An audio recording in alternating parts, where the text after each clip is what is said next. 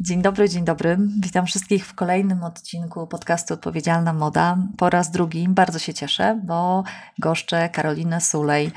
Okazja jest przednia i okoliczności też, bo rozmawiamy w kwietniu, a kwiecień to też czas, kiedy świętujemy Światowy Dzień Książki, przypadający 23 kwietnia. No i dzisiaj będę też miała dla Was fajną propozycję i zachętę do spróbowania innej formuły czytania, czytania uszami, bo partnerem tego odcinka jest BookBeat, aplikacja do słuchania audiobooków, a razem z kodem odpowiedzialna będziecie mieć od nas 30 dni darmowego dostępu do aplikacji. Wszystko będzie w opisie. Przypomnę Wam jeszcze na koniec, a teraz już nie mogę się doczekać, żeby się przywitać i porozmawiać z Karoliną. Cześć Karolino! Cześć, cześć. Bardzo mi miło u Ciebie gościć znów. Nie mogę się doczekać naszej rozmowy, jak się rozwinie, bo zawsze jest bardzo ciekawie. Ja się też bardzo cieszę. Y, ci, którzy są y, ze mną od dłuższego czasu, na pewno pamiętają nasze spotkanie, które poświęciłyśmy rozmowie o Twojej książce Rzeczy Osobiste. Dzisiaj będziemy jakby kontynuować ten, ten wątek, osadzając go trochę w innym kontekście, ale dla tych wszystkich, którzy może nie pamiętają, a może jeszcze się z Twoimi książkami nie spotkali, akurat z tymi dwoma, powiedz proszę, o czym pisałaś. Dobrze, to ja powiem w dwóch zdaniach, że jestem antropolożką ubioru i jestem też reporterką. I ten akurat y, reportaż y, Rzeczy Osobiste jest y, reportażem historycznym i traktuje o roli ubioru oraz rzeczy właśnie tych tytułowych osobistych w obozach koncentracyjnych i zagłady. To znaczy w kontekście tego, w jaki sposób ubranie pełniło rolę narzędzia tortur, przemocy oraz w jaki sposób pełniło narzędzie buntu i ocalenia dla osób, które miały to doświadczenie. W jaki sposób ubranie może nam opowiedzieć o tym, czym były obozy koncentracyjne, jak zostały wymyślone, w jaki sposób oprawcy używali ubrań jako strategii do anonimizacji i upokarzania, a w jaki sposób więźniowie używali ubrań i e, rzeczy osobistych, aby podnieść się, aby zachować godność i przetrwać. Więc to jest e, opowieść e, o tym, w jaki sposób ubranie jest jednym z najpotężniejszych narzędzi mówienia o człowieczeństwie. E, I to w tym sensie już nie jest reportaż historyczny, bo nadal tak jest. Więc o tym były rzeczy osobiste. Przyglądałam się bardzo uważnie świadectwom, obiektom, rozmawiałam z osobami, które przetrwały. To była mrówcza praca wieloletnia, która miała przekonać, że ubranie nie jest niczym błahym, a wręcz przeciwnie, w jednym z najbardziej pełnych grozy momentów historycznych jest y, i było kluczem do zrozumienia tego, co się właściwie wydarzyło. Mhm. No i ja Twoją książkę y, Rzeczy Osobiste czytałam y, faktycznie z takimi coraz szerzej otwartymi oczami. Y, zdobyłam tym samym takie oręże i to jest coś, od czego w ogóle zaczynam swoje na przykład webinary o odpowiedzialnej modzie, czyli mówię tym wszystkim, którzy myślą, że to będzie taka lekka pogadanka, mówię o tym, że ubrania i moda były, y, były zawsze. I kontynuacją tej Twojej opowieści, y, rzeczy osobiste, jest książka Historie Osobiste, którą tak właśnie jest. odsłuchałam y, w aplikacji BookBeat i chciałabym dzisiaj porozmawiać bardziej o tym, ponieważ tam rozwijasz e, te historie i one dzisiaj, kiedy mm, wiesz, zmienił nam się kontekst i nagle ta wojna jest w ogóle za rogiem, za ścianą, te historie brzmią e, zupełnie inaczej. Jakby myśmy się z, myślę, wszyscy stali obserwatorami, e, a czasem też uczestnikami tego, o czym wcześniej mogliśmy tylko przeczytać lub posłuchać. Więc chciałam Cię zapytać, czy ciebie teraz nachodziły takie myśli, albo dostawałaś takie pytania wokół e, mody, właśnie z takim podtekstem, że no teraz to, to znowu nie wypada, że to nie ten czas, żeby, żeby się tym zajmować? Mm, wiesz co, to będę Ci bardzo długo pewnie opowiadać na to pytanie, bo ja od początku rzeczywiście miałam takie pytanie w głowie, czy, czy dzisiaj kontekście tego, co się dzieje rzeczywiście za ścianą, jak to ujęłaś, ubrania będą nam coś mówiły interesującego, jakiegoś pomocniczego względem tego horroru, który, który możemy odczuć e, i który możemy widzieć. I widziałam już przy kryzysie imigracyjnym e, na naszej białoruskiej granicy, że to w jaki sposób nam się wydaje, że uchodźcy powinni wyglądać, w jaki sposób im możemy pomagać za pomocą rzeczy, to już jest kontekst, który sprawia, że powinniśmy więcej rozumieć niż nam się wydaje na temat ubrań i mody, ale przy okazji wybuchu wojny w Ukrainie, to się stało już zupełnie ewidentne. I dlatego moim pierwszym odruchem było pojechanie na granicę.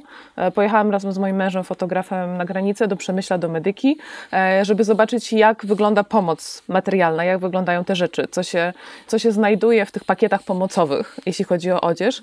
I to, co wtedy widziałam w Przemyślu, bo to było zaraz na początku um, tego konfliktu i ludzie dopiero zaczęli uciekać, to była wstrząsająca ilość pomocy, ale też chaotycznej pomocy. Były przeróżne ubrania, które ludzie oddawali. One były na tym trawniku przed Tesco, który teraz już wszyscy znają, porozrzucane. Leżały gdzieś pluszaki, gdzieś płaszcze, gdzieś jakieś buty, e, różnorakiej jakości, bardzo często niestety średniej mocno. I nie było wiadomo, jak te rzeczy e, grupować, kto czego potrzebuje. I to się zmieniało z tygodnia na tydzień, a, a w ogóle nawet z dnia na dzień, bo ludzie się uczyli tej pomocy. I ja też się zastanawiałam, jak ja mogę pomóc, bo, bo czułam, że rozumiem coś, bo przerobiłam przez lata pewien rodzaj łączności z tego typu językiem. Mhm. E, I czułam, że tym razem nie wystarczy, jak ja coś o tym napiszę, że nie wystarczy to, że będę dziennikarką tylko i wyłącznie i że będę miała refleksje antropologiczne. Bardzo chciałam coś zrobić, zaprząc tę moją teorię w praktykę. I po kilku tygodniach właśnie różnorakich e, refleksji na, na Facebooku, polemik z Karoliną Domaracką, która mówiła o tym, że ubrania mają znaczenie, ale też miałam wrażenie, że robiła to w taki sposób bardziej z branży mody wzięty niż z antropologii mody, e, ale przynajmniej zauważała fakt, że trzeba powiązać ubranie z godnością e, i zauważam, że ten temat w ogóle jakoś ludzi rozpala ogromnie, że dyskusje pod tym postem jej na Instagramie i, i potem pod różnymi krytykami tego posta były no, jakieś sążniste, bardzo długie, e, więc widziałam, że jest miejsce na to, żeby, no, no, żeby ludzie się nad tym zastanowili, że chcą, że chcą pomagać, chcą zrozumieć i, i że można ich przekonania zmienić.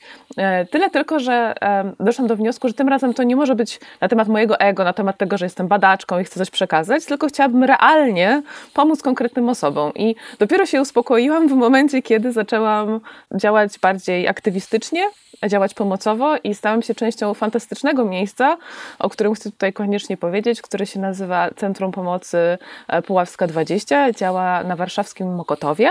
E, I jest to miejsce, w którym poza tym, że informujemy e, i staramy się pomóc e, osobom uchodźczym w zakorzenianiu się w Polsce, to przede wszystkim pomagamy im na różne sposoby materialnie. Pomagamy za pomocą takich, powiedziałabym, podstawowych artykułów spożywczych, ale też pomagamy kosmetykami, akcesoriami i ubraniami. I od początku naszą ideą było to, żeby pomagać bardziej godnie, żeby ten punkt pomocowy, który nazywamy free shopem, no bo możesz tam kupić rzeczy za darmo, wyglądał bardziej jak sklep, czy jak butik, niż jak takie miejsce, gdzie w kartonach leżą ubrania, w których masz e, grzebać i zadowolić się czymkolwiek, co nie jest brudne i podarte. E, chcieliśmy pokazać, że, że naprawdę chcemy ugościć osoby tutaj przybywające, dając im nowe rzeczy na nowe życie, albo chociaż na ten czas przejściowy, które sprawią, że poczują się bezpieczniej trochę, że poczują się bardziej sobą, że będą mogły rzeczywiście uzupełnić swoją garderobę, tak żeby się wtopić w tłum, a nie wyglądać jak uchodźca w cudzysłowie. Mm, bo to też jest dla nich bardzo trudne. Wiele osób, które przyjeżdżają, nie wychodzi z domów, ma PTSD, boi się. To są kobiety często po traumach, e, to są matki dzieci, e, które zapomniały o sobie, bo do walizki zabrały tylko rzeczy dla swoich pociech, e, więc są zagubione w tym, jak mają sobie radzić. Bardzo wiele z nich było żonami przy, przy mężach, więc muszą sobie radzić teraz po raz pierwszy same. Więc my tutaj jesteśmy niby free shopem, niby tylko dajemy ubrania, a tak naprawdę teraz już trzy tygodnie działamy niemalże i, i z tych moich obserwacji wynika, że dajemy też ludziom taki rodzaj, no nie wiem, e, psychologicznej opieki nawet bym powiedziała, ponieważ my tam dajemy im też czas, e, żeby po tym sklepie pochodzili, pooglądali, doradzamy. One się pytają nie tylko o ubrania, ale też e, generalnie o to, jak, jak tu z tą Polską jest, jak to z tą pomocą naszą jest, ile to będzie trwać, co oni mają robić. My oczywiście nie jesteśmy w stanie im odpowiedzieć, udzielić na te wszystkie pytania, natomiast jesteśmy w stanie pokazać naszym zachowaniem i tym, że słuchamy na przykład ich potrzeb, że e, informują nas e, potrzeba pościeli, jest, nie wiem, potrzeba poduszek, potrzeba szminki, potrzeba dresów, no to my zapisujemy w kajeciku i już następnego dnia staramy się, żeby ta potrzeba była zaspokojona. Mhm. Mm, więc absolutnie mam wrażenie, że moje dwie książki, a historie osobiste chyba w szczególności, e, jakoś się przedziwnie teraz realizują e, w moim życiu e, ale też chyba w życiu moich czytelników, którzy bardzo często się do nich odwołują w kontekście sytuacji w Ukrainie. No i też ja dostaję propozycje komentarzy od różnorakich mediów, żebym osadziła ten, jakby tę naszą pomoc i to, co się dzieje jakby w kontekście uchodźczym, w kontekście moich reportaży niby historycznych. No właśnie, jak się okazuje, niby.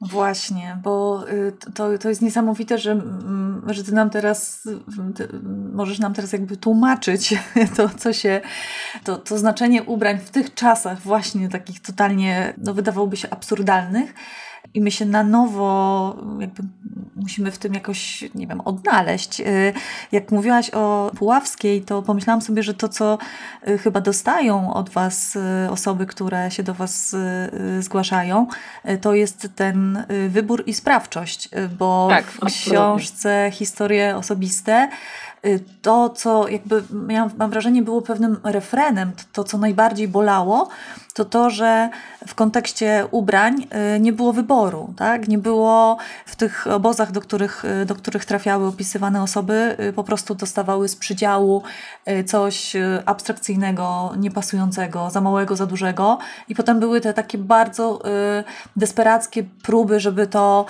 jakoś Oswoić. spersonalizować, mhm. tak? Coś tak. związać, to, te odrywane kawałki sukienek, żeby można się było przewiązać w pasie, coś wytaliować, zamienić się. Mnie w ogóle mm, naprawdę uderzały te opowieści y, albo te y, wspomnienia dotyczące na przykład y, gazetek czy gazet, które próbowały kobietom w getcie radzić, jak tu sobie tą modę oswajać, jak zastąpić futro dzianinowym swetrem, bo, bo futra konfiskowano. Tak. Więc w zasadzie to takie trzymanie się wyboru i sprawczości za każdą cenę, za wszelką cenę, to, to jest coś, co dla mnie jest takim refrenem. Więc tak Ciebie chciałam zapytać, jakie tak. Ty lekcje z tej przeszłości bierzesz, wiesz, na dziś yy, i co jest tam ważne? W tej książce, y, która jest jakąś taką siostrą, bym powiedziała, rzeczy osobistych, jest y, właśnie o tyle ten kontekst szerszy, że tak jak już zdążyłaś zauważyć, tam nie ma tylko obozów koncentracyjnych i zagłady, ale jest cały kontekst wojenny pokazany. Tak. To znaczy życie pod okupacją, życie w gettach, taka otulina, można powiedzieć, tego jądra ciemności. Mm, tym samym chciałam też właśnie pokazać, że to, o czym ja piszę, to nie jest tylko mm, wyjątkowa jakby sprawa społeczna dotycząca Holokaustu, ale właśnie e, jest to pewien rodzaj odruchu normalnego normalizacji, który w sytuacji wojennej e, mamy. Szczególnie mamy jako kobiety, które bardzo często oswajają materią e, jakieś sytuacje trudne, albo jakby dają tę materię, tak, jakby e, tę pociechę przez materię innym ludziom. Dlatego też w ogóle ta rubryka w getcie, o której mówisz w, w Gazecie Żydowskiej, dotyczyła jednocześnie ubrań i jedzenia, co jest moim zdaniem bardzo znaczące. Tak, bo to są takie właśnie rzeczy nam najbliższe, najbardziej oczywiste, które pozwalają nam czuć się bezpiecznie, przypomnieć sobie, kim jesteśmy, praktykować rytuały, tak, jak wracać do tego, że żyjemy w ogóle, przypominać tak. sobie o tym. No bo codziennie to, jest, to codziennie to tak. robimy, codziennie wybieramy i codziennie jemy, więc jak sobie osadzimy, y, tak. jak zaczniemy od tego i o to się zatroszczymy, y, w ogóle dużo jest takich wątków o tym, że kobiety radziły sobie z tą zupełnie nienormalną sytuacją, y, taką graniczną, lepiej. Myślisz, że właśnie dlatego, że my jesteśmy takie ugruntowane, że, że nie mam, wiesz, że się, że się skupiamy na tych podstawowych rzeczach, na tym najbliższym posiłku i na tych, nie wiem, na tych butach, фунтах – myślę, widzisz? że to jest wielki paradoks patriarchatu, bo myślę, że jesteśmy akulturowane do tego, żeby rzeczywiście skupiać się na tych butach, w cudzysłowie, i że mm, ta akulturacja miała wynika, jakby miała prowadzić do tego, że będziemy płoche i nieporadne, e, będziemy się zajmować tymi kulisami życia, kiedy mężczyźni będą robić wielką politykę, wielką wojnę i produkować wielkie idee, kiedy tak naprawdę w sytuacji e, katastrofy kulturowej okazuje się, że te wielkie abstrakcyjne idee i heroiczne czyny, owszem, może jakiś procent będzie w stanie stanie przetrwać dzięki nim. Natomiast generalnie do naszego poczucia człowieczeństwa i żeby mieć nadzieję na to przetrwanie i siłę, no to trzeba wiedzieć, jak na co dzień to człowieczeństwo praktykować, w czym jakby kobiety były mistrzyniami. E, I mężczyźni, z którymi rozmawiałam, także do książki Historie Osobiste, bo, bo są tam również bohaterowie rodzaju męskiego, to oni w pewnym sensie e, do tych rozmów musieli odgrzebać te swoje wewnętrzne kobiece cechy. I mówili tak nawet, a no to takie właśnie kobiece, tu, tu nie pamiętam, no ale okazuje się, że jednak pamiętali, wiedzieli, tylko sami przed sobą nie potrafili przyznać, że też tak potrafią i że to jest kobiece i że nie ma w tym wstydu i że nie muszą w określony męski sposób pamiętać. Bo tak naprawdę to, co nazywamy tym kobiecym radzeniem sobie, jest człowieczym radzeniem sobie. Tylko tak wyszło kulturowo, może teraz się to zmienia, e, że to kobietom było jakby przyznane troszczenie się o tę sferę akurat. No jak się okazuje, ona nie tylko nie jest jakimś appendiksem do tego, czym jest wojna, ale w ogóle jakimś jej sednem. Sednem tego, co przeżywa zwykły człowiek w kontekście e, wojennego e, cierpienia i też jakimś rodzajem klucza, jak można się wobec niego ustawić, tak żeby nie zwariować. Mhm. No, ja myślę, że tak jak rozmawiałyśmy o pandemii, o tym, jak ważne było to, żeby sobie jakoś zbudować y, taką ochronkę y, właśnie ry rytuałami, bo wtedy miałyśmy, przy pierwszej rozmowie miałyśmy tylko tutaj ten kontekst, tak, że tak ile znaczą ubrania, ile znaczy dbałość o siebie w takich czasach, kiedy jesteśmy sparaliżowane jakimś lękiem, strachem i właściwie wszystko jest niepewne. E, teraz mamy to jeszcze bardziej, bo, bo mm, jakby wydaje mi się, że na skali takich e, stresów czy lęków, no to widmo wojny jest chyba trudno przebić, bo to oznacza, że może się zdarzyć dosłownie wszystko, ale jak mówisz właśnie o tym oswajaniu wojny i w ogóle taki, takim mm, byciu w codzienności, to myślę sobie też o tym, że mm, bardzo dużo y, myśmy wyparli z tych opowieści historycznych o tym, y, że w ogóle była jakaś przestrzeń na to, żeby się cieszyć życiem. Mnie zachwycały te opowieści, y, na przykład sięgające pamiętników do, dorastającej dziewczyny, która marzy o większych sukienkach, które podkreślą jej krągłości, tak. a tu ma tylko te za małe sukienki i tą ostatnią czerwoną i ucieka się do jakiejś manipulacji, żeby dostać wreszcie większą. I tam to poczucie winy, które towarzyszyło tej, tej dziewczynie, że ona tutaj e, czasy mroczne, straszne, mama się boi o jej życie, a ona po prostu chce ładnie wyglądać. Mam wrażenie, że to jest coś, co w ogóle dzisiaj bardzo jakby nas dotyka, że my się też zastanawiamy, czy my się teraz możemy wystroić, czy my teraz możemy oglądać, tak. nie wiem, relacje z Fashion Weeków, jakby, y, czy my się teraz możemy w ogóle śmiać, wiesz, y, całe, cały Instagram przez kilka dni zamarł, bo zastanawialiśmy się, wiele osób się zastanawiało, czy one jeszcze mogą podejmować jakieś współpracy, czy można mówić o kremach, wiesz, chciałabym, żebyśmy trochę o tym pogadały, mhm, co my możemy. Jak się okazuje, to dbanie o siebie i dbanie o urodę jest szalenie ważne dla kobiet. One proszą o szampony, one proszą o odżywki, one proszą o kremy, też Red Lipstick Monster pomogła nam w znalezieniu firm, które podarowały nam kolorówkę, rzeczy do makijażu. I kobiety to po prostu garściami biorą i płaczą. Jest to szalenie dla nich ważne. Zresztą tak samo jak bielizna. Przepiękne biustonosze dostaliśmy i majtki. No i to to w ogóle już jest towar e, absolutnej pierwszej potrzeby więc w tym kontekście e, warto rozmawiać, ale też rzeczywiście ten kontekst dbania o siebie versus to, że jest wojna za ścianą, to jest bardzo istotne i ja się też nad tym zastanawiałam do momentu, w którym nie znalazłam na Instagramie niesamowitej dziewczyny, która się nazywa Jowa Jager i jest e, projektantką wnętrz i ona, e, ja ją zauważyłam tak, że ona nagrała taki filmik ze schronu w Kijowie, w którym mówiła o tym do swoich ukochanych koleżanek Ukrainek, żeby o siebie dbały żeby założyły też szminkę, żeby pomalowały oko, żeby były piękne po prostu dla siebie samych, bo ona poczuła, że w momencie, kiedy miała najgorszy dzień, to to ją właśnie podźwignęło. I ona nie czytała żadnej mojej książki, nie ma zielonego pojęcia o tym, że ja istnieję. Po prostu sama instynktownie wpadła na taki pomysł. I ja do niej potem napisałam na tym Instagramie, a właściwie nagrałam jej wiadomość. Ona mi nagrała tę wiadomość z tego schronu w Kijowie i tak żeśmy sobie porozmawiały. I doszliśmy do wniosku, że e, to jest naprawdę pewien rodzaj właśnie odruchu, który my kobiety mamy. Ta płochość niby, bo, bo to e, przypomina nam o tym, kim jesteśmy i to nie jest e, nic takiego, co może nam odebrać siłę i sprawczość, wręcz przeciwnie. I potem Jowa też nagrywała filmy o tym, że stara się praktykować jogę, w ogóle jakoś się ruszać, no mieć te swoje właśnie przyzwyczajenia, bo to tak naprawdę o to chodzi. I dziewczyny, które, które nadają stamtąd, z, z Ukrainy, albo nawet te, które już uciekły, które już są w miejscach bezpiecznych, one też nie tylko pokazują obrazy wojny, chociaż również one też pokazują obrazy Ukrainy Ukrainy niewojennej, projekty artystów ukraińskich, także projektantów, to w jaki sposób one wyglądały wcześniej, jak chcą, żeby Ukraina wyglądała później. Jeśli zapomnimy, że jest życie w międzyczasie i piękno, i będziemy żyć samą śmiercią, to nie będziemy mieć siły, żeby coś odbudowywać. Więc wydaje mi się, że to, co na przykład zrobił polski Vogue, pokazując teraz pracę ukraińskich artystów i pracę ukraińskiej artystki i fotografki na okładce, a jednocześnie pozostając pismem, które pokazuje modę i opowiada o branży mody, e, jest kluczowe. To znaczy tak zwany dobry smak. Tak? Nie, e, nie chodzi o to, żeby przestać nagle żyć i przestać e, robić to, co się dobrze zna, tak zwane swoje, ale nie można odwracać wzroku, to znaczy nie można nie zauważać. I wydaje mi się, że są projektanci, którzy potrafili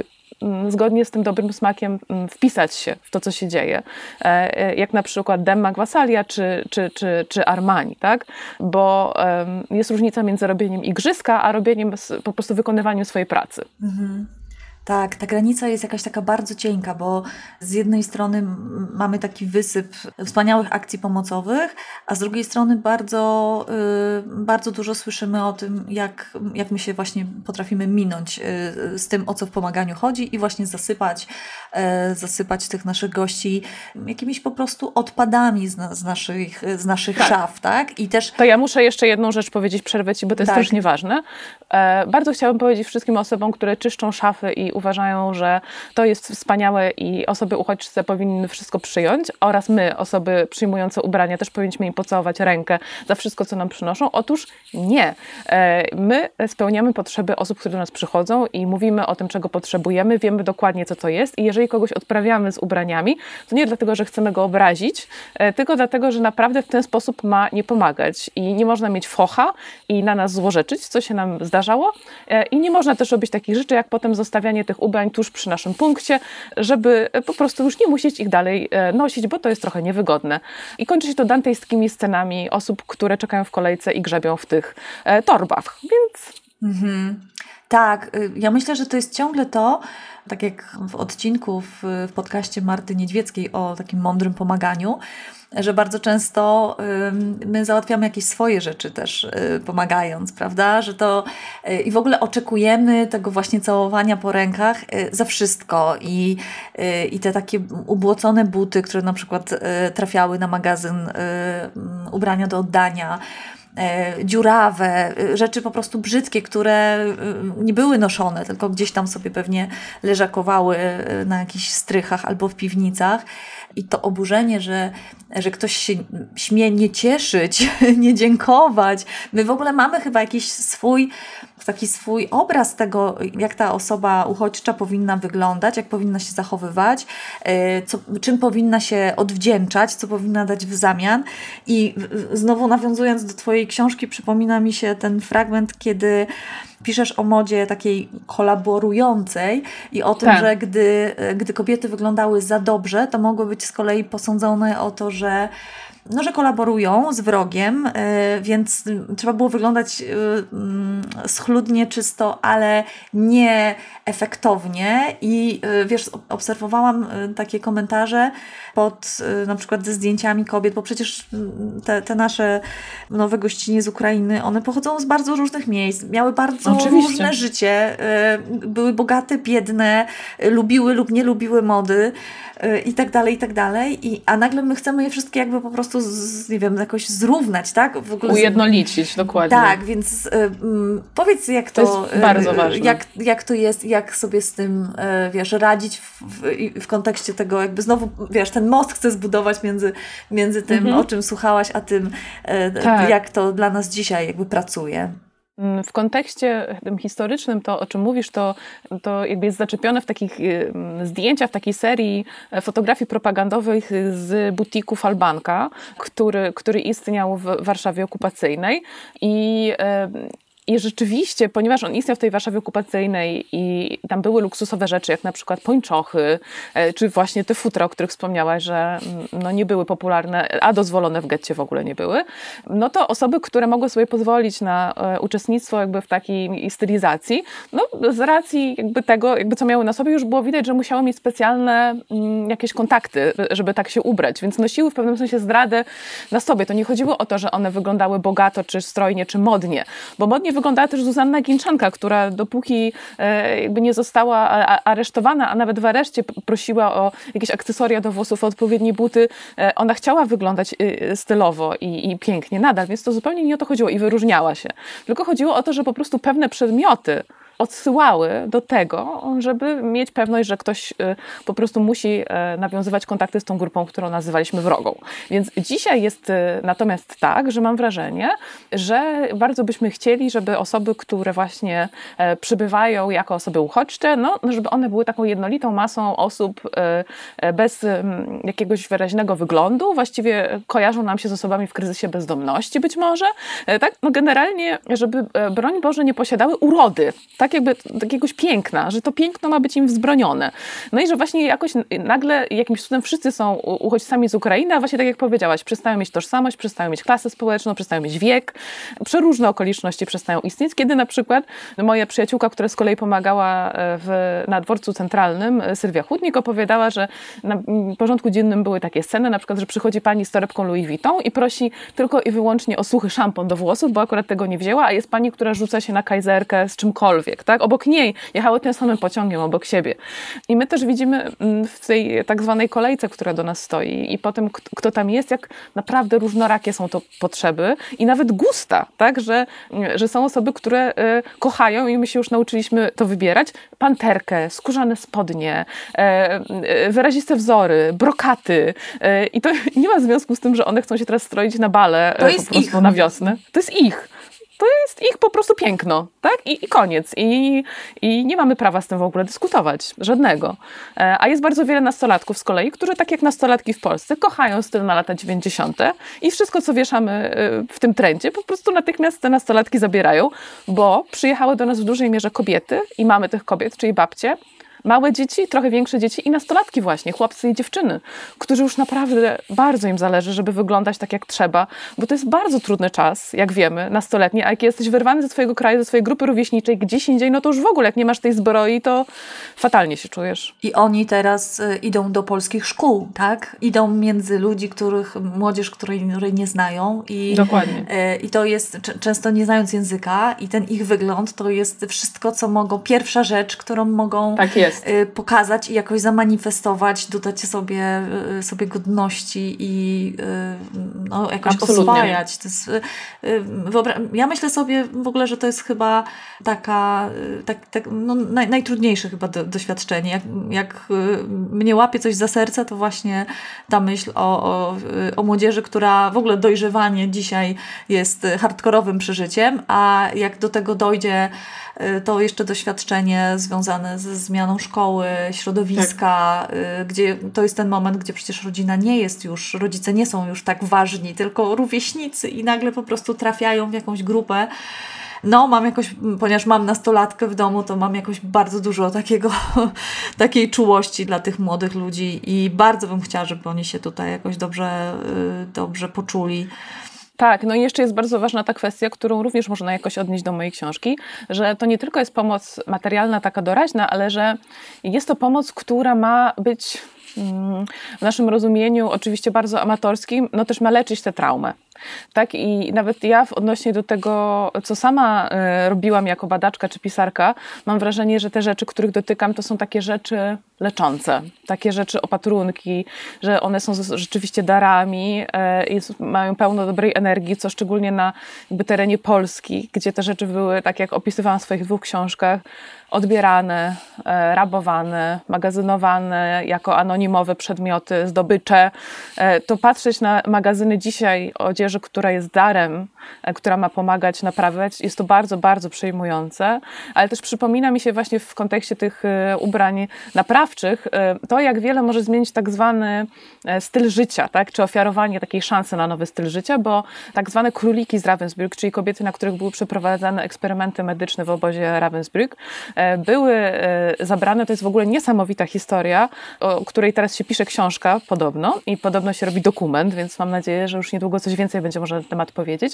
Zostały zabrane przez pewną amerykańską arystokratkę z tak zwanej socjety nowojorskiej w tour po Stanach Zjednoczonych, w którym to tour nie tylko miały porady psychologiczne i spotkania z terapeutami, ale też przede wszystkim wizytowały amerykańskie domy, dostawały wyprawki ubraniowe, a nawet jeden e, dom e, handlowy zrobił całą kolekcję, która była im dedykowana, a Converse zrobił linię butów specjalnie dla nich, więc naprawdę e, była ta niesamowita interwencja tak zwanego amerykańskiego stylu życia, który miał tutaj podziałać jako no, terapia jako leczenie, jako rehabilitacja. Więc myślę, że my dzisiaj mamy szansę taką rehabilitację również przeprowadzić, jeśli zrobimy to e, mądrze, oczywiście i znając przede wszystkim właśnie tych naszych gości, bo oni wcale nie są właśnie nasi, tak? Jakby my nie możemy sterować tym, czego oni pragną. E, musimy im zostawić przestrzeń na to, żeby się nad tym zastanowili. I, I to może być dla nas czasem trudne, jak się okazuje, bo właśnie e, syndrom dobrej pani, o którym mówiła Marta Niedźwiecka, jest e, niestety mm, obecny, ale wydaje mi się, że takim wyzwaniem najbliższych miesięcy naszym będzie nie tylko podarowywanie rzeczy w odpowiednim stanie, ubrań, e, przedmiotów, kosmetyków, ale także zastanowienie się, co właściwie znaczy, że oni tutaj będą żyć. Jaka będzie ich codzienność, czego będą potrzebować, w jaki sposób będą swoi właśni, a jak, w jaki sposób będą częścią naszego społeczeństwa. Mhm. Tak, na pewno to jest y, po zaspokojeniu tych zupełnie pierwszych i podstawowych potrzeb, y, potem zaczyna się taka praca u podstaw i, tak. E, i, i, no i, to, i ta rzeczywistość dużo bardziej wielowątkowa. Mam nadzieję, że nam wszystkim starczy na to środków i że też e, nie będzie to wisieć tylko na państwie zrzutka.pl. Y, mm. O, właśnie, mamy zrzutkę jako Centrum Pułasta 20. To jest dobry moment na tę autoreklamę. Nie, ale bardzo, bardzo naprawdę chciałam o tym powiedzieć, Jasne. ze względu na to, o czym też zaczęłyśmy mówić, że my oczywiście mamy mnóstwo wspaniałych darów, od y, prywatnych ludzi, którzy no naprawdę wychodzą z siebie, żeby nam pomóc i też od świetnych marek.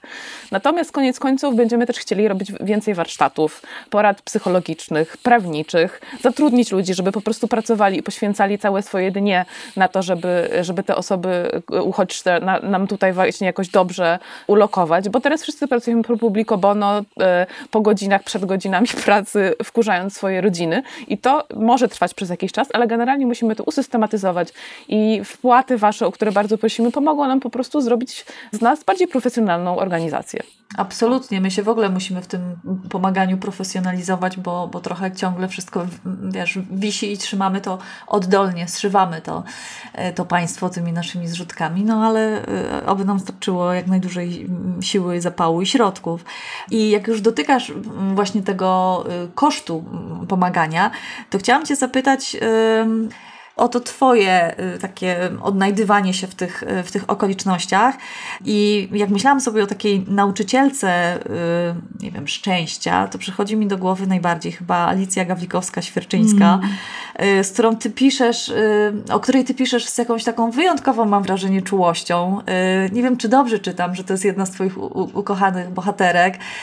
I, i chciałabym, żebyś, żebyś powiedziała, co, co dzisiaj Alicja mogłaby powiedzieć też nam, bo, bo nas też to dotyka y, bardzo blisko. Jesteśmy, wiesz, świadkami, świadkiniami tego, tego, tego nieszczęścia, i, y, a czasem sobie nie dajemy też prawa do tego, żeby, żeby to przeżywać, bo myślimy sobie, no ale czym są moje problemy przy tym, co się dzieje tam. Więc to jest w ogóle takie bardzo skomplikowane, a, a ja bym chciała trochę o tym, o tej radości życia mimo wszystko pogadać. Tak. No, pani, pani Alicja była naprawdę artystką życia codziennego, tak bym ją chyba nazwała. I, I rzeczywiście osobą mądrą, taką mądrością kompletnie niestadną. Ona się nie bała mieć własnego zdania.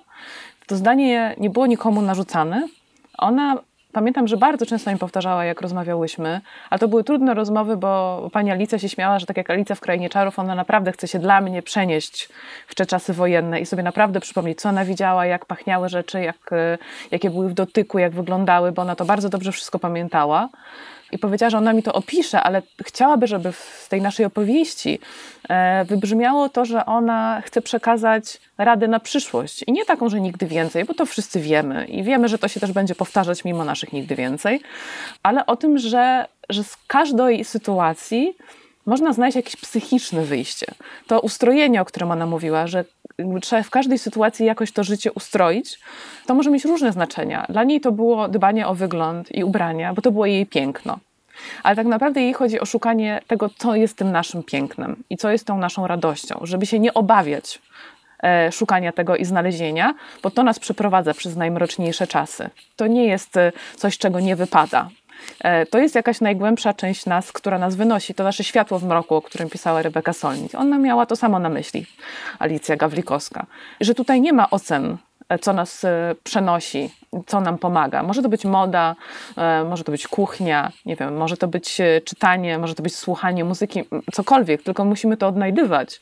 I nie tyle narzucać innym to, jak oni mają sobie radzić, co dawać wszystkim przestrzeń, żeby, żeby było na to miejsce, a, a nie tylko taką fałszywą przestrzeń, moim zdaniem, bardzo egocentryczną współczucia. Ja bardzo nie lubię, jak ktoś pisze o tym, jak niesłychanie cierpi z tymi, co teraz cierpią, bo to jakby to, ta wojna nie jest na nasz temat. Jest bardzo trudna, ale naprawdę to, co możemy zrobić najlepszego dla tych ludzi dzisiaj, którzy cierpią, jest poszukanie źródła siły w sobie, zobaczenie, co to jest, aha, dobrze, to tutaj muszę wracać, a potem czerpanie z tego miejsca siły, żeby pomagać. Wydaje mi się, że to jest najuczciwsze i to na pewno pani Alicja by nam e, dzisiaj powiedziała. E, no poza tym oczywiście, że powiedziałaby, że w ogóle życie najczęściej składa się z błahostek i że chcemy, żeby się składało z błahostek, w cudzysłowie, i że kiedy e, nie możemy ich e, praktykować, to znaczy, że żyjemy w czasach totalitarnych, czasach tragicznych. Więc e, naprawdę tak zwany styl życia, o którym już wcześniej powiedziałam, czyli to, co mamy na sobie, to, co mamy wokół siebie, to, co jemy, to, jak chcemy ułożyć sobie włosy, to jest, e, to jest najważniejsze.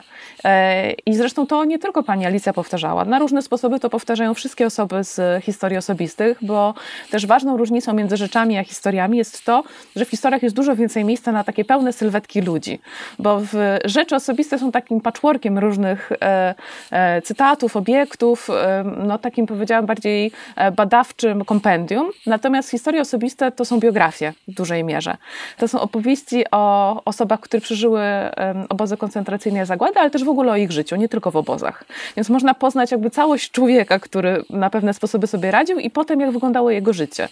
E, bardzo mi na tym e, zależało.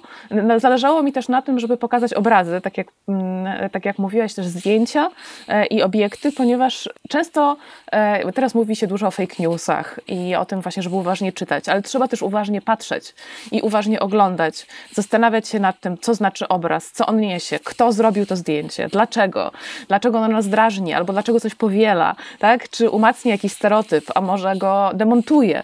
E, chciałam, żeby ten reportaż był niehistoryczny też w tym sensie, żeby nas, nam przypominał o konieczności refleksji, szczególnie nad obrazami wojennymi, które bywają bardzo drastyczne, albo mogą nam nie pasować, albo przed którymi uciekamy, a tutaj szczególnie musimy tę naszą wrażliwość uruchomić. Mhm.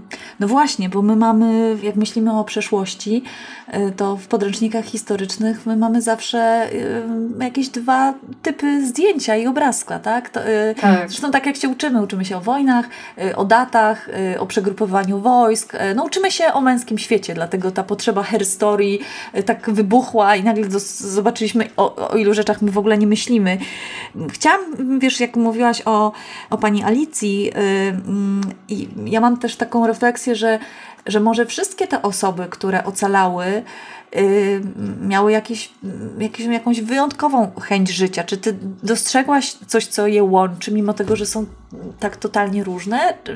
Czy jest mhm. coś, co pozwalało, co uchroniło od, y, od zagłady właśnie te konkretne osoby? Wyklarował się jakiś, wiesz, jakiś mianownik? Nie chcę tworzyć jakiejś instrukcji tak. przetrwania, natomiast wydaje mi się, że kluczowe jest zanurzenie w tu i teraz. E, takie bardzo uważne bycie którym nie ma miejsca na projektowanie przyszłości i rozpamiętywanie przeszłości, czyli na lęk, e, na rozpacz. E, tylko takie zastanowienie się właśnie, co ja tu i teraz mogę zrobić, gdzie, że ja mam ciało, w ogóle, że ja jestem, co to znaczy w tym momencie. I jak się jest na to wyczulonym, no to właśnie jest się wyczulonym tą materialność, więc się ją docenia, widzi. E, jest się wyczulonym na jej siłę transformacyjną też, tak? To, że możemy się zakląć w coś, zmienić, performować właśnie, być w danym momencie z tymi ubraniami jako kostiumami, rzeczami jako rekwizytami. E, I, to nas też ratuje przed szaleństwem, bo to pozwala nam na bieżąco obsługiwać tę rzeczywistość E, a nie zanurzać się w no właśnie e, naszych mm, no, takich właśnie fantazjach, które bywają oczywiście dobre, bo można się gdzieś na chwilę schronić. No ale takie uciekanie od, od tej okrutnej rzeczywistości nie pozwala e, naszym zdolnościom ad, adaptacyjnym zadziałać. Tym najprostszym właśnie, tym związanym z ubraniem, jedzeniem, e, emocją. E, a one musiały zadziałać w tych trudnych warunkach i działały i te osoby, które E, uznały, że wolno je stosować, że, że nawet w tej rzeczywistości one muszą zadziałać, to te osoby sobie radziły. Mhm. Czyli okazuje się, że y, cały mindfulness nie jest wynalazkiem XXI wieku, tylko to mhm. jest jakaś w ogóle ponadczasowa umiejętność. Y, tak, y, pamiętam takie zdanie y, z Twojej książki, y, w której y, Ocalały mówi, że nie wolno było jakby taka nostalgia, melancholia to było zabronione. Nie można było tak. tak się rozczulać nad tym, co stracone. Od razu kazano przekierowywać, opowiadać, nie wiem, o chłopakach, o dziewczynach, o tak, e, przekierowywano w ogóle uwagę na, na coś bardziej beztroskiego, zamiast gdzieś tam tak taplać się, mówiąc brzydko, w tych, e, w tych takich... Tak, i ta normalizacja tak. też, to znaczy, że właśnie w tych warunkach można praktykować te same rzeczy, co zwykle. Ubieramy się, jemy, żartujemy, e, tak, okazujemy sobie przyjaźń, nawet się zakochujemy, no po prostu staramy się być ludźmi. Mimo wszystko, tak jak powiedziałaś, po prostu nie zawieszamy naszych codziennych ludzkich praktyk, tylko robimy, robimy. No właśnie, zwłaszcza, że my tak naprawdę też nie wiemy, ile przyjdzie nam funkcjonować w tej y, rzeczywistości. To tak jak z pandemią. Y, gdybyśmy się zahibernowali na, y, na dwa lata, które miały być dwoma tygodniami, no to wielu rzeczy nie udałoby się zrobić, no tak? Więc takie oczekiwanie, no może się okazać, że całe nasze życie będzie w, w czasie, nie wiem, wojenno-pandemicznym i, tak jest. I, I, no bo właściwie nikt nam nie obiecał, że, że będzie inaczej, więc no to jest takie coś, wiesz co, co taka moja, moje też jakieś codzienne takie przypominajki, y, i, które muszę, których muszę pilnować, bo no bo chyba bez tego w ogóle ciężko. I chciałam Karolino, wiesz co, zapytać tak trochę prowokacyjnie, odwołując się do takiego turnieju mody i humoru, o którym tam pisałaś. To było bardzo piękne. Od negliżu do wizytowej sukni, czyli jak ubiera się modna pani w warunkach wojennych. Były też takie wybory Miss Holocaust. I chciałam Cię zapytać, co by się dzisiaj w Polsce wy wydarzyło, gdybyśmy e, zorganizowały na przykład Miss Ukraina 2022 w Polsce, albo nie wiem, Miss Uchodźczyn. Czy, czy, czy, to, by, czy, to, byłaby czy to byłby koniec świata w Polsce? Tak, to muszę powiedzieć naraz o kilku rzeczach. Po pierwsze, tak. ten turniej e, to był mm, e, taki rodzaj jakby wieczoru rozrywkowego, kabaretowego, organizowanego w getcie. Więc to był trochę inny kontekst i rzeczywiście ten kontekst był jeszcze podlewany takimi miejscami, e, działalnościami typu falbanka, tak? Czyli po prostu były to miejsca, które chciały praktykować budowanie kolekcji mody i od couture, kiedy nikogo nie było na to stać i był to właściwie taki, taki teatr ku uciesze okupanta. To było odklejone, to, tak. To było odklejone od rzeczywistości. E, natomiast, tak jak się mówi też o firmach, e, o markach wielkich i projektantach, którzy pracowali w Paryżu e, okupowanym, tak? I też debaty historyczne trwają do dziś, czy one powinny działać, nie powinny, do jakiego stopnia kolaborowały, to jest szara strefa. Natomiast wybory Miss Holokaustu to jest jeszcze inna rzecz, wspaniała, którą ja uwielbiam. Ta idea jest doskonała, ponieważ w niej chodziło o terapię. Ta idea się narodziła w domu spokojnej starości w Hajfie, który, którego nazwę Yad e, Ezer El Haver można tłumaczyć jako pomocna dłoń przyjaciół. E, I w tym domu grupa takich e, terapeutów doszła do wniosku, że trzeba pomóc jakoś kobietom, które tam przebywają, bo kobiety po zagładzie, które przybywały do Izraela, były traktowane jako obywatelki drugiej kategorii. No, przeżyły, więc tak trochę nie wiadomo, dlaczego one przeżyły, skoro inne zmarły to znaczy, że może one są jakieś wybrakowane, albo może robiły tam rzeczy niemoralne, które umożliwiły im przetrwanie. Czy one na pewno powinny mieć dzieci, zakładać rodziny? Czy one na pewno są takimi kobietami, jak, e, e, jakie oby, jakby obyczaj czy społeczeństwo e, oczekuje, żeby były? Więc rzeczywiście na tym poziomie kulturowym one to bardzo czuły i na takim poziomie jednostkowym to czuły. I matka jednej z pracownic tego, tego centrum również bardzo to przeżywała i, i wynikła rozmowa po prostu o tym, o tym problemie w tym domu spokojnej starości i uznano, że trzeba te kobiety i ich kobiecość dowartościować. Trzeba im też zwrócić to, o czym mówiłaś o, o tych dorastających dziewczynach, trzeba im też zwrócić młodość, żeby one poczuły się znowu piękne, żeby poczuły, że mogą się stroić, żeby poczuły, że mogą sobie pozwolić na płochość, e, no żeby tak e, po prostu celebrować to, że one w ogóle są, żyły, że przeżyły, że wreszcie po prostu ktoś je doceni, że to się wydarzyło, a nie będzie miał wątpliwości uważać, że to jest podejrzane. Więc ten konkurs, te wybory Miss, e, które, które tam są urządzane co raz na kilka lat, w pandemii była przerwa oczywiście, ale te wybory na pewno wrócą, bo to już kolejna edycja.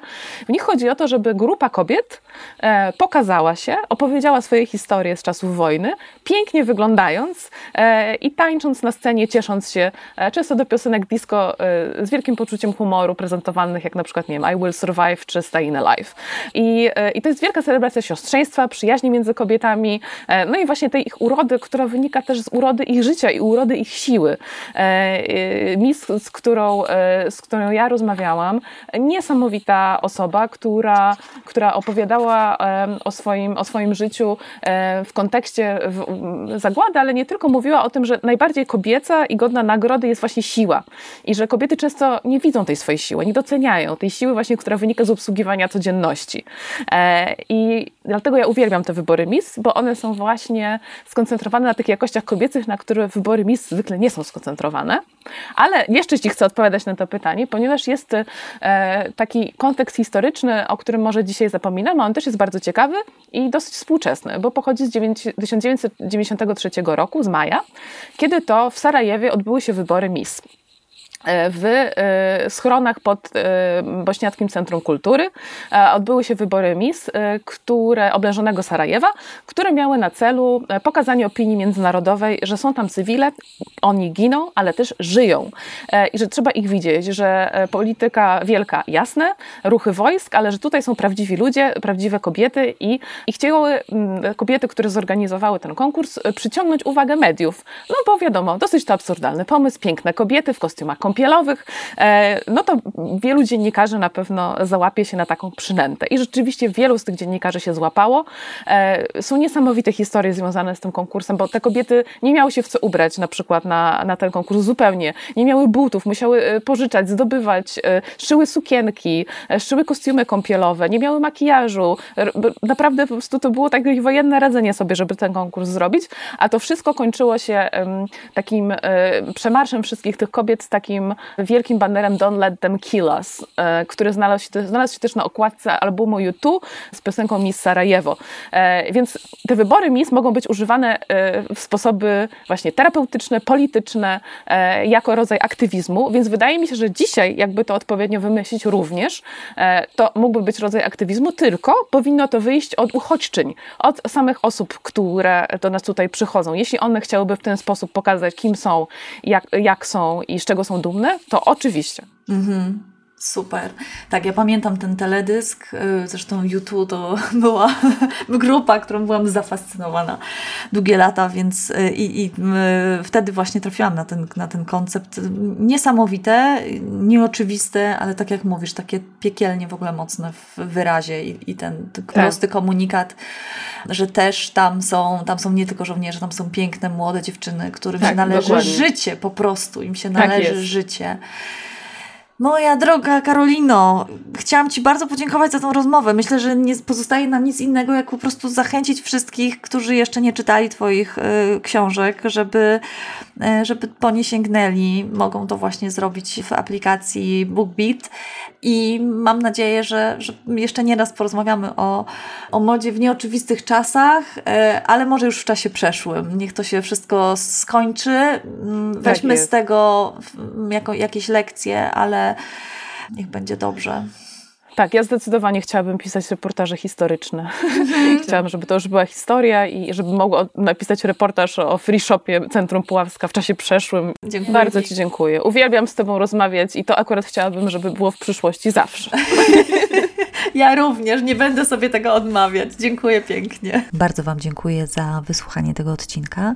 Przypominam, że z kodem odpowiedzialna nowi użytkownicy i użytkowniczki otrzymają 30 dni darmowego dostępu do aplikacji BookBeat, gdzie możecie posłuchać książki Historie osobiste, o której dzisiaj rozmawiałyśmy z Karoliną. Link do rejestracji zostawiam w opisie. Do usłyszenia. Dziękuję. Cześć.